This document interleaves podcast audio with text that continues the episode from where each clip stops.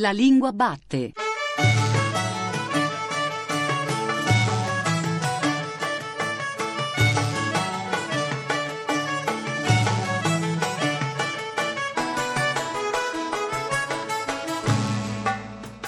Buongiorno da Giuseppe Antonelli e bentornati anche stamattina all'ascolto della Lingua Batte, il programma di Radio 3 tutto dedicato alla lingua italiana. Oggi parliamo del rapporto tra lingua madre e lingua inglese. E per chiudere in grossa bellezza quanto so madrelingua, ora fa inglese. So madrelingua da nascita, quindi prima cosa inglese, grammatica, la grammatica in inglese, because, costa di una sola regola. È una. A frase interrogativa si fa con do. Per esempio, sta a fa, do. Andò a di do. Andò a do. Per parlare del rapporto tra l'italiano e l'inglese abbiamo qui ospiti oggi alla Lingua Batte Gianluigi Beccaria e Andrea Graziosi, che sono gli autori di un volume pubblicato da poco dal Mulino che si intitola Lingua madre, italiano e inglese nel mondo globale, un volume pubblicato in una collana bianco-nero in cui due idee, se non contrapposte, diciamo diverse su uno stesso tema, sono confrontate all'interno di un solo ed unico volume. La prima metà del volume è occupata da un saggio di Andrea Graziosi che si intitola proprio La nuova questione della lingua in Italia, la seconda parte da un saggio di Gianluigi Beccaria che riprende il titolo generale Lingua madre. Allora anche oggi noi abbiamo pensato qui alla Lingua Batte di creare un confronto, un dibattito tra queste due voci per cercare di capire a che punto siamo e cosa possiamo fare per affrontare nel modo migliore questo rapporto tra italiano e inglese, rapporto non sempre idilliaco. Comincio da Andrea Graziosi. Allora, dopo le varie questioni della lingua italiana che si sono succedute nei secoli, Graziosi, dopo, diciamo, semplificando molto, il rapporto tra italiano e latino, tra toscano e lingua cortigiana, tra italiano e dialetti, lei presenta questa del rapporto tra l'italiano e la lingua inglese come la nuova questione della lingua. È una questione però che non riguarda soltanto l'Italia, Graziosi. Sì, questo credo sia la cosa fondamentale da capire, anche per capire il resto delle conseguenze che uno ne deve trarre. Noi abbiamo vissuto per circa 2 secoli in modo molto intenso, da fine Settecento, dalla Rivoluzione francese a fine Novecento, in un mondo che tendeva a stati monolingui, al monolinguismo. Noi almeno da 20-30 anni ci muoviamo in un contesto in cui il plurilinguismo, più che il bilinguismo, un plurilinguismo con un cuore bilingue sicuramente, sta diventando la norma in strati sempre più vasti sia di popolazione che di ambiti culturali, quello scientifico. Lei pensa a paesi europei o extraeuropei? A tutti, è una tendenza comune fortissima. Sicuramente gli ambiti culturali privilegiati sono il commercio, l'economia e la scienza. Ma io credo che proprio la moltiplicazione delle lingue nazionali e del tentativo di costruire culture alte nazionali, pensi in Europa sono una trentina, nel mondo ormai sono 150, ha reso inevitabile, come avevano capito i linguisti 100 anni fa, la comparsa di una nuova lingua veicolare forte. Beccaria, dunque il discorso di Graziosi è molto chiaro, la fine dell'eurocentrismo, la fine di queste cosiddette grandi lingue di cultura o di civilizzazione, come lui le chiama, ha provocato una frammentazione. Mi pare che nel suo saggio però, Beccaria, l'accento sia proprio sulla storia di queste diglossie o di questi bilinguismi. Prima c'è stato il latino, poi il francese, adesso l'inglese. Perché lei considera però più grave la situazione attuale rispetto a quelle che abbiamo attraversato nei secoli scorsi? Dunque è grave per un aspetto soltanto. Il problema è quello della didattica, cioè la scelta dell'inglese come lingua dell'insegnamento, che ha dei risvolti insomma anche gravi, perché secondo me non è soltanto un problema linguistico, cognitivo, ma è un problema ancora socioculturale. Voglio dire, facciamo un esempio concreto, ci sono tanti bravissimi medici indiani, pediatri.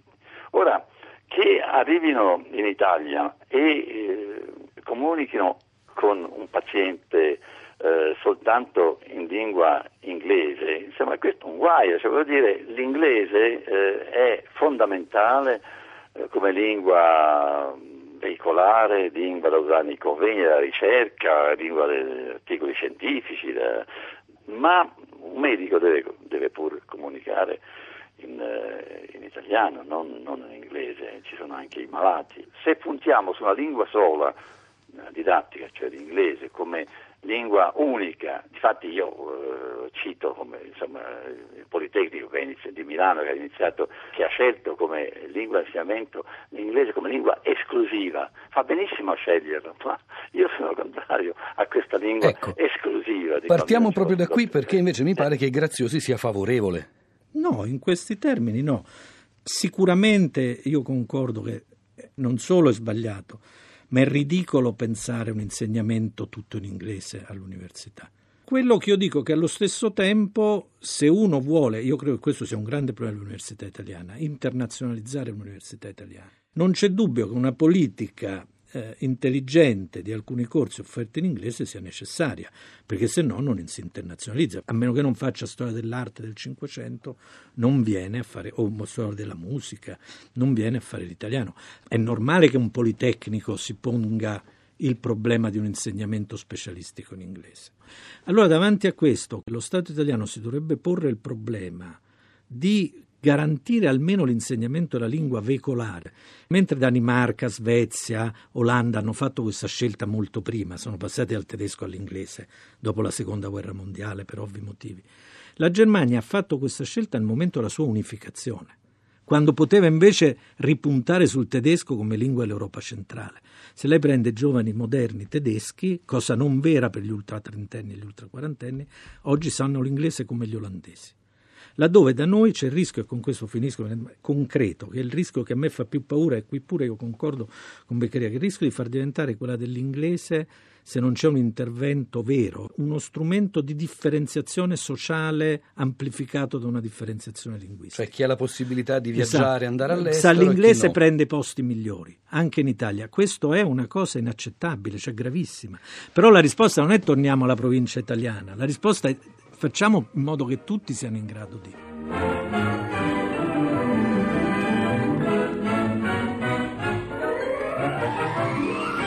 am very glad to be able to express my friendly feelings towards the American nation.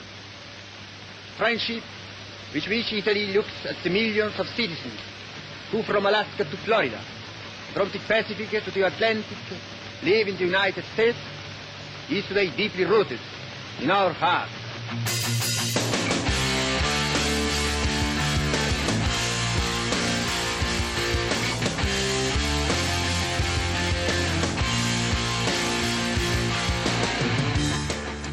Graziosi, allora lei addita proprio un rischio per il futuro dell'Italia in una scelta che lei definisce come quella di nazionalismo linguistico. Lei dice questo linguismo, lo chiama così, è una risposta emotiva e non razionale alla questione che ci si pone. Sì, perché io penso questo, nel momento in cui sono costruiti gli stati nazionali, la questione della lingua era una questione da linguismo, da nazionalismo linguistico. Oggi, con stati nazionali, almeno per il momento non minacciati, cioè non mi sembra che ci sia una minaccia, diciamo, per grazia di Dio, il problema è quello della promozione, se vuole, della cultura e quindi della ricchezza della popolazione italiana. E questo non può avvenire sulla base dell'italiano, e basta, oggi. Adesso io a volte sono impopolare e dico sempre pensate alla cucina, ma la cucina italiana ha delle possibilità grandissime, ma se resta nella lingua italiana... No, poi lo stanno già usando come Italian sounding, ce lo rubano, ma ce lo rubano giustamente come Nespresso, perché non lo facciamo noi. Cioè c'è un problema che la cultura non è la lingua solo, la cultura di un paese. Io lì faccio un esempio. Il momento più alto del predominio culturale dell'Italia, tra virgolette, è stato l'umanesimo, no? L'umanesimo parlava latino, non parlava italiano. È anche vero, Beccaria, che nel Rinascimento l'italiano era molto diffuso, la regina Elisabetta parlava italiano come un accademico della Crusca, ci dicono alcune lettere. Ma anche prima, nel Mediterraneo era una sorta di lingua franca.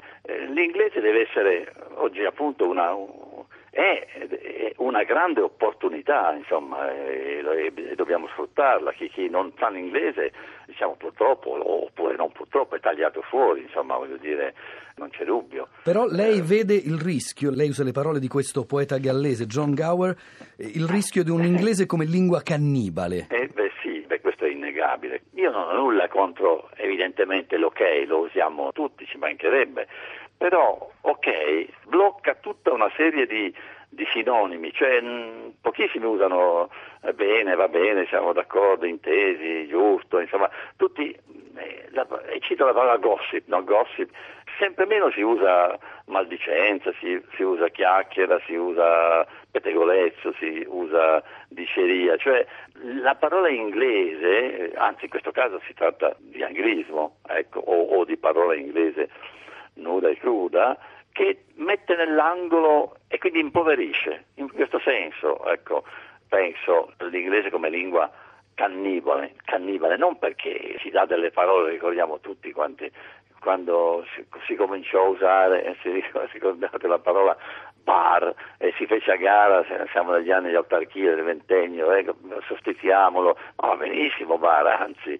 è adottato ormai in tutta Europa, che senso ha opporsi a parole inglese? C'è chi si difende di più, che si difende di meno, gli spagnoli si difendono di più, i francesi forse anche, noi di meno, insomma siamo più colabrodo, però insomma, quando lo diceva in quella pagina stupenda, e nessuno ha detto meglio di lui Leopardi o Zibaldone, insomma, quando la parola serve, forse anche ci arrivasse anche dai tartari, prendiamola. Se ci arrivasse anche dai tartari, prendiamola, ma in questo momento le parole inglesi non passano solo attraverso la cultura alta, anzi passano molto di più attraverso la cultura cosiddetta popolare, o si usa spesso pop o mainstream. Ovviamente ci sono gli anglicismi che in questo caso ci vengono in mente per primi. Penso ad esempio anche a internet, anche ai traduttori automatici di Skype, anche ai canali satellitari e di digitale terrestre che ci consentono di vedere i film, i telefilm, le serie in lingua originale. Questo vale ovviamente soprattutto per le nuove generazioni. Alla luce di tutto questo, una sola domanda con una risposta da parte di Graziosi e una risposta da parte di Beccaria: come vedete il futuro linguistico dell'Italia, dell'Europa, mi verrebbe da dire del mondo? Bella domanda. Allora, sicuramente l'inglese è qui per restare per qualche, probabilmente centinaia d'anni, perché una volta che l'India e la Cina hanno fatto le scelte che hanno fatto, l'India per ora, a meno che non esploda, perché l'India è un paese di multilingue, ha scelto l'inglese come lingua dell'istruzione superiore. La Cina ha scelto l'inglese come lingua della comunicazione scientifica. Quindi davanti a queste due scelte, a quelle di tanti altri paesi africani, a quelli degli ex dominions britannici e gli Stati Uniti, sembra difficile. Allo stesso tempo non c'è dubbio, se uno rimane su questo piano, che proprio la diffusione dell'inglese porterà a una sua frantumazione probabilmente, anche se, come noi sappiamo, in un mondo altamente alfabetizzato le derive linguistiche sono molto rallentate. Sugli strumenti tecnici, ecco, lei non so se ha letto, c'è un bellissimo libro, adesso non mi ricordo il nome dell'autore, penso un grande linguista, il quale ha sostenuto che quello che porrà fine al dominio inglese sono appunto gli strumenti di traduzione automatica.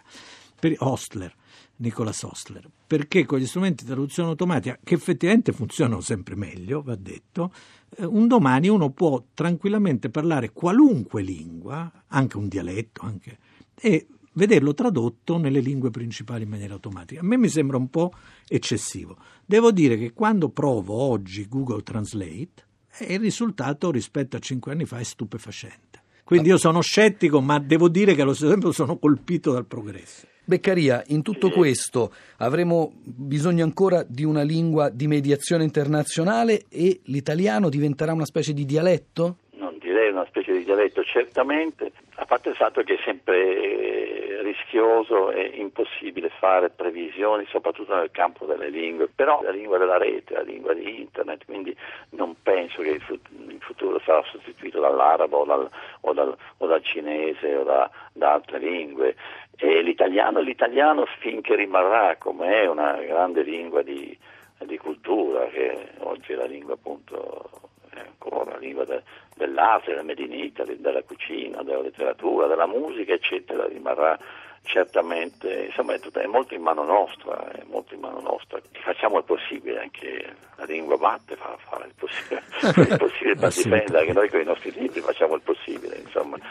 L'importante è che non rimaniamo voci che appunto gridano nel deserto, non mi pare, ecco.